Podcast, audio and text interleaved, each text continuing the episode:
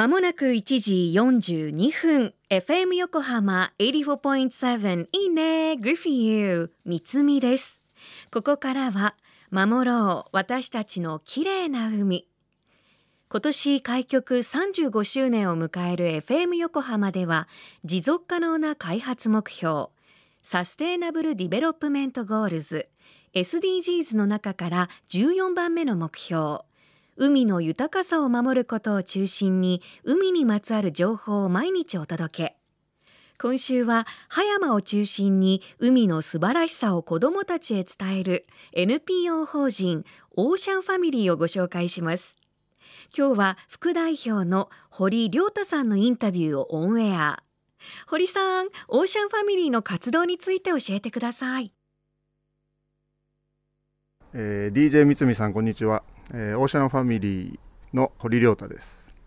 えー、オーシャンファミリーはもともと三宅島でスタートした団体でだいたい25年ぐらい前から活動している団体です。で20年前から、えー、葉山でも活動してましてで基本的には海の楽しさ素晴らしさを子どもたちが体験できる活動を行ってで海を子どもたちが好きになって好きになったら自分たちで、えー、自然とこう守っていってくれるだろうというのを信じてこう活動している団体です。えーと、葉山の一色海岸というところをフィールドに活動してますもともとは小学生が中心だったんですけれどもそこから未就学であとは、えー、ファミリー向けもやってましてなのでもう今は0歳から大人までが参加していただいてます、えー、年間の活動としては基本的にはあの教室として毎週もしくは毎月の教室を行ってまして年間通して、ま、海を中心に自然の中で遊ぶことを行ってます。オーシャンファミリーとしては毎日教室を行ってましてで、え、子どもたちは、えー、一つのスクールに所属していて月曜日なら月曜日で毎週月曜日で火曜日の子だったら毎週火曜日通って来ていただいてる感じですね。基本的にはあの何やるっていうのは決めてなくてあのその日の自然のコンディション海の状態に合わせて、まあ、一番面白いことをするんですけれども子どもたちに人気なのはあの海が穏やかな時はスノーケリングで海の中の生き物を見る。で台風が来たりして海が荒れた時は波に揉まれたりとか波乗りをしたりっていうのが子どもたちには人気ですね。あのうちの団体としては、まあ、海をメインで、えー、始まったんですけどもそこから海を良くするには海だけじゃなくてそこに流れてくる、まあ、川だったりあと山とかあと田んぼ畑っていうそういうところも全て含めてやっぱり自然がつながっているのであのうちの団体としては今だんだん田んぼを始めてとかあと畑を始めてあと川の生き物観察もしてっていう風にだんだんうちの中ではフィールドは広がってきてます、昔に比べると暴れん坊がいないというかガキ大将とか大人の言うこと聞かずにむちゃくちゃする子が最近は減ってきてすごくみんな、まあ、いい子が増えたなとは思います。まあ、うちの方針としてはなるべく大人があの、まあ、介入しないというかあの見守って子どもたち自分たちでっていうのはやってるんですけれどもそうです、ね、小学生のクラスだと1年生から6年生まででやるのでやっぱり自然と6年生が下の子の面倒を見てリーダーとして、はい、やっていってくれるのはあります、今もスタッフで関わってくれてる子で自分が小学生の時にうちのスクールに通っててでそこから1回大人になって離れたけど状況がまた、え、落ち着いてまた関わりたいなっていうので今子どもたちの教室の指導者として関わってくれるてる子が何人かいるので一つ団体としてま方針としてあるのはいきなりまずは子どもたちには海の楽しさ素晴らしさを知ってもらって好きになる方を優先して当然今世界的にも日本の中でもプラスチックの問題は、えー、クローズアップされてますけどそういうことはうちの団体として活動している時に子どもたちにこう伝えたりとかっていうことはえー、あまり、まあ、積極的にはしてなくてですね。で、まあ、蓮君のようにそういうところは、まあ、子どもたちもやっぱり学校とか自分で報道とかに接して感じるで何か行動していく子も中にはいるんですけども、まあ、うちとしてやっぱりできるのはそのとにかく海は楽しくて素晴らしくてで子どもたちに海を好きになってもらってそうすると自然とゆくゆくその好きなものを守りたいって思ってくれるはずだっていうのがあのうちの団体としては方針ですね。はい例えば海がすごく綺麗で透明度高い時に海の中入って目の前にもう何千匹の魚がブワーって通ったりとかウツボがいたりとかタコがいたりとか、まあ、そういうのを感じた後だったりあとは波がバシャーンってくる中に入っていってでそのパワーを感じた後だったりあとはその畑田んぼもしてますんでそういうところで取れてのを食べてあのすごく美味しいなって感じた時とかはすごく子どもたちの目がまあキラキラして、はい、あなすごくこう何か感じてるんだろうなっていうのは伝わってきます。子供だけで参加するっていうののうちの一番低い年齢は5歳ですね。あの未就学の子の年長年中の5歳6歳から参加できる教室は1つやってまして、はい、そこの子たちだと、まあ、様子見ながら小学生とかと同じようにあの波で遊んだりとか水の中の生き物見たりとかそういうのは5歳からまやってますね、はい、うちで一番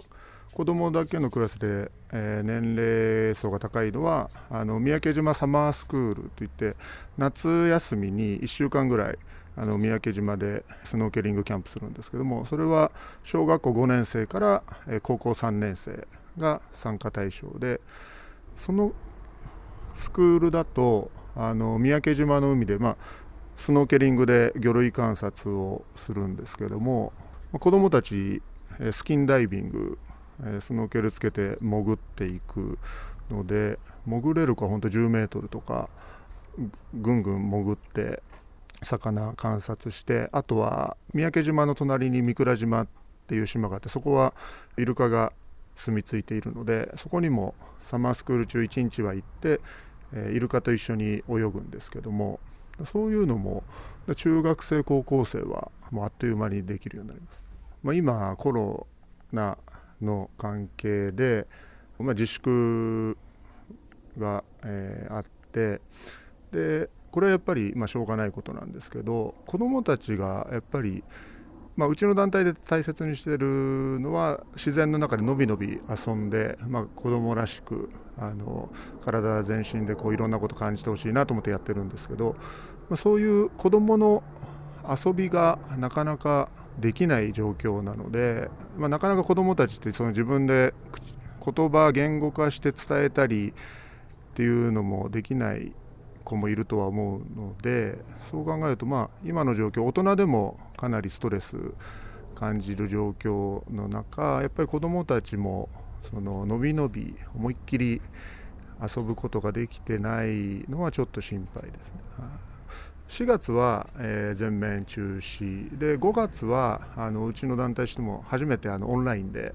あの1ヶ月行って、まあ、オンラインはオンラインでやってみたら楽しいなとか僕自身も発見がありましたし子どもたちもその普段の様子で子ども同士顔合わせて喋ったりとか、まあ、そういうのができてよかったなと思いつつやっぱりその当たり前だった今まではやっぱりみんな地元の子なんで放課後に行って海で遊んでとか田んぼをやってっていうその当たり前だったことがやっぱりできなくなってでまたできるようになって。、まあ、やっぱり感染も心配ですけどでも、まあ、やっぱりコロナと一緒に生活していかざるを得ない中でやっぱり子どもたちも自然の中でやっぱりのびのび遊ぶことをもともとそういうことを大切にされて、まあ、うちの教室通ってきていただいている方たちなんであのそういう意味ではやっぱり教室再開でこうやってあの自然の中でまた遊べるっていうのはすごく、まあ、子どもたちもあの保護者の方も楽しみにしてああよかったっていうので、まあ、僕ら自身スタッフたちもやっぱり海は楽しいねっていうので、はい、今はやってます。で6月からはフィールドで活動再開しているのでホームページに、えー今後も情報はアップデートしていきますし何か参加できるものも載っていますのでご興味持っていただいた方はあのホームページ見ていただければと思います。みんなたくましくっていいですね。10メートルくらい素潜りって憧れる。ホーリーさんありがとうございます。葉山の石木海岸を中心に活動されている NPO オーシャンファミリー。このコロナ禍でしばらく活動をお休みされていたんですが、5月には初のオンライン教室を開催。で、今月に入り海での活動も再開され、保護者の皆さんも子どもたちの笑顔を見てほっとしているそうです。今年はサマーキャンプの開催は難しいかもしれないとおっしゃっていましたが海の楽しさを体験できる活動は再開しています。詳しくは NPO 法人オーシャンファミリーのホームページをご覧ください。本当ホーリーさんがおっしゃっていた通りですよね海の楽しさ素晴らしさを子どもたちが体験できる活動をしてで子どもたちが海を好きになってで好きになったら今度は自然と守っていくということになりますよね。でそれが例えば海じゃなくって山だったり川だったりとにかくつながっているっていうのを体感させてくれるのがオーシャンファミリーではないでしょうか。今日のインタビューはより詳しく FM 横浜の特設サイト海を守ろうから聞けます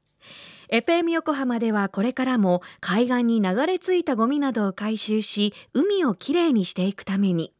県内の湘南ビーチ FM、レディオ湘南、FM 湘南ナパサ、FM 小田原のコミュニティ FM 各局と、その他県内の様々なメディア、団体のご協力を得ながらやっていきます。これらのメディアは神奈川守ろう私たちのきれいな海実行委員会として日本財団の海と日本プロジェクトの推進パートナーとして活動。FM 横浜守ろう私たちのきれいな海。Change for the Blue 明日も NPO 法人オーシャンファミリー堀亮太さんのインタビューをお届けします。